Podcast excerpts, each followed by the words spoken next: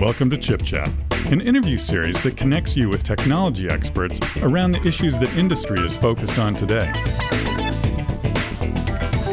And now your host, Allison Klein. Welcome to Chip Chat. My name is Allison Klein. Today's topic is on Intel Employee Service Corps, and I've got two great guests with me. Lori Horenstein, Intel Employee Service Corps Program Manager for the Intel Foundation, and Michael Hall, Director of Technology and Ecosystem Enabling for DCG Marketing. Welcome, guys. Thank you. Thanks for having us. So, Lori, let's start with you. Can you just give a quick introduction of the Intel Employee Service Corps and why Intel has made this investment in driving technology across the world? Our program has been around since about 2009, and we recently roll up into the Intel Foundation. And quite frankly, our goal is to help transform communities and youth and environments in developing countries as well as the U.S. to increase their access and teach them how to more effectively use our technology. And it's a very competitive program, and we've been in a lot of countries thus far since 2009. It's competitive inside of Intel because it's a highly sought after program because it allows our employees to pay it forward. It's a skill-based program, and by that I mean we've got organizations that look for our skill, our passion, and our employees to help make an impact across the globe. So for all those reasons, it's highly successful and highly sought after. Now, Michael, I know that you've been involved in this program for quite a long time and have participated. Tell me what it's like to engage in an Intel Employee Service Corps deployment in a particular country and what the Intel team gets out of this experience. Sure. It's actually really exciting from an Intel employee perspective. We usually get there and get more rejuvenated, even though it's a lot of hours and a lot of work. What the employees themselves get out of this is such a rejuvenation of seeing the technology and how it transforms some lives very quickly. It's almost like an instant gratification kind of thing. So we drop in and set up equipment and usually do some training and get both teachers or kids. Oftentimes you're seeing the local folks be very excited to, to see the technology, to play with it for the first time. And that really rejuvenates the employees here because we see such great things coming from the technology. The teams themselves are formed from many different groups and many different skill sets, many different backgrounds across Intel, all coming in with a desire to help but then you have to kind of figure out how are we as a team going to look at this project, assimilate what the product requirements are, get all of the training necessary for us internally because we may not know about the technology beforehand. How do we get all that information in a very short period of time and then form a really cohesive team that gets deployed into these geographies to do the work. And so it's very fast paced and very exciting, but as Lori mentioned, it's extremely sought after because it is such a rewarding experience. Now, Lori, obviously there are incredible needs all over the world for technology in the hands of communities. How do we pick the areas that we send employees out? And can you give me some broader perspective on where we've engaged over the length of the program?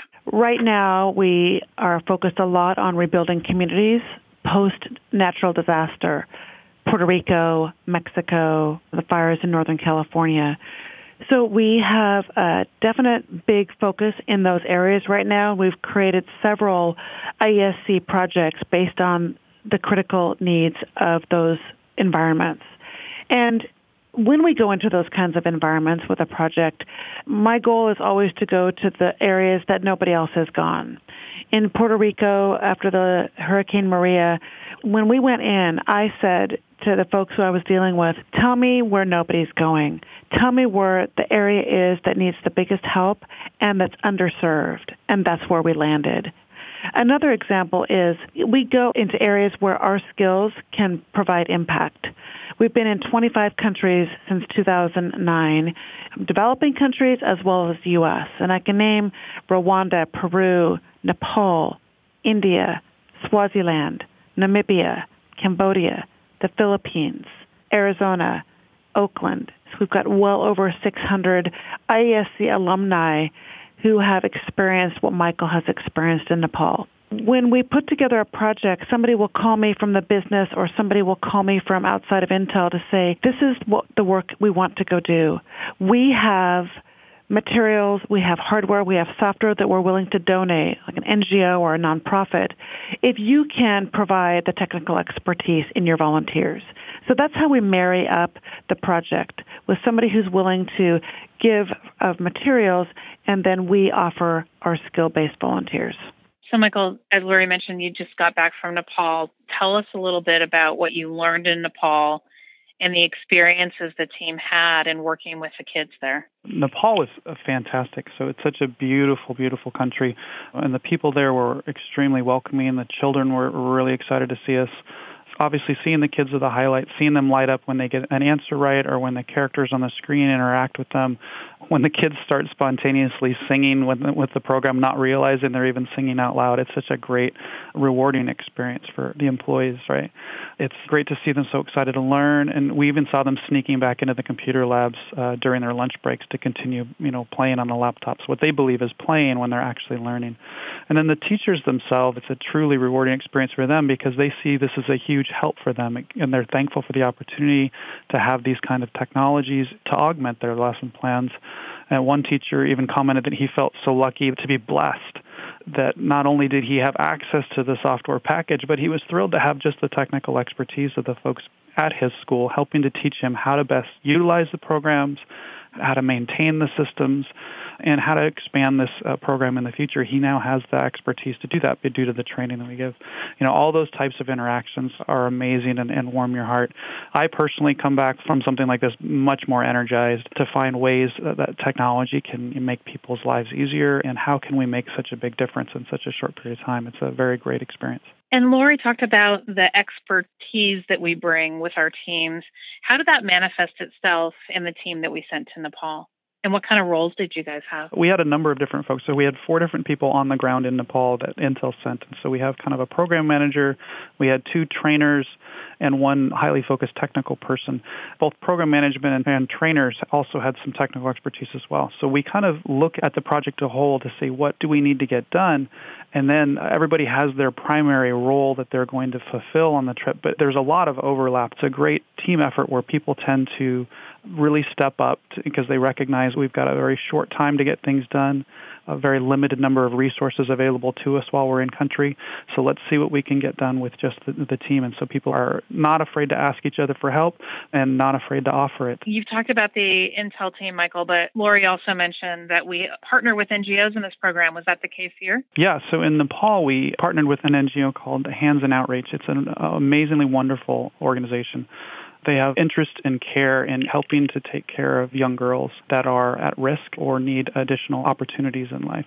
So it's a nonprofit organization which looks to identify those girls whose families, for whatever reason, don't have the means to send their kids to school and to help them move forward in life. So they identify sponsors for the girls, and then they go and gather funds to help with tuition costs, food, sometimes boarding fees, and even help provide food for the child's family so the child can feel like their family is being taken care of as well and they're not leaving them behind. They can focus their efforts on schoolwork and learning. We had a local contact there from the Hands in Outreach program. His name is Ram, and he takes such amazing personal interest in helping these kids.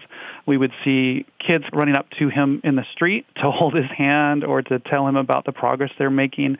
It's truly heartwarming to see how connected he is with the community. And the Hands in Outreach team as a whole is very involved in identifying where the right schools to be targeting to get the biggest bang for their efforts. Michael, we've worked with this particular NGO, Hands in Outreach, for I think we're going on five years now.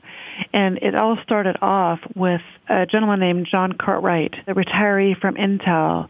And he got the IESC bug way back with an installment in Haiti.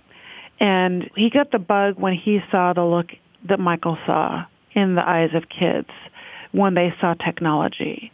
And it never left John. And as John worked through Intel and just retired recently in the last couple of years, he's continued his pay it forward with this NGO and he's now on the board of directors and he approaches me every year and it's now a twice a year installment in Nepal at a different school and he knows what Intel employees can deliver and he knows he's got the backing from his NGO. They raise the funds and they have a goal in mind, and they always use Intel employees from the IESC. So it's just a wonderful partnership with an NGO. Lori, obviously, we've probably piqued a lot of folks' interest about this program who are listening online where can folks, either from an NGO or from an interested community, reach out to the Intel Foundation to learn more? To learn more, they can go to Intel Foundation online at Intel. Fantastic. Well, thank you, both of you, for the work that you're doing in this space, as well as coming on the program today to share the exciting developments within the Intel Employee Service Corps it's very inspirational to hear how communities are being impacted positively by integration of technology and um, great work. Thanks for being on the program. Thanks for the invitation. Thank you. Visit ChipChat online at intel.com slash chipchat. And for more information on data center technologies, visit intel.com slash big data, intel.com slash cloud, and intel.com slash data center optimization.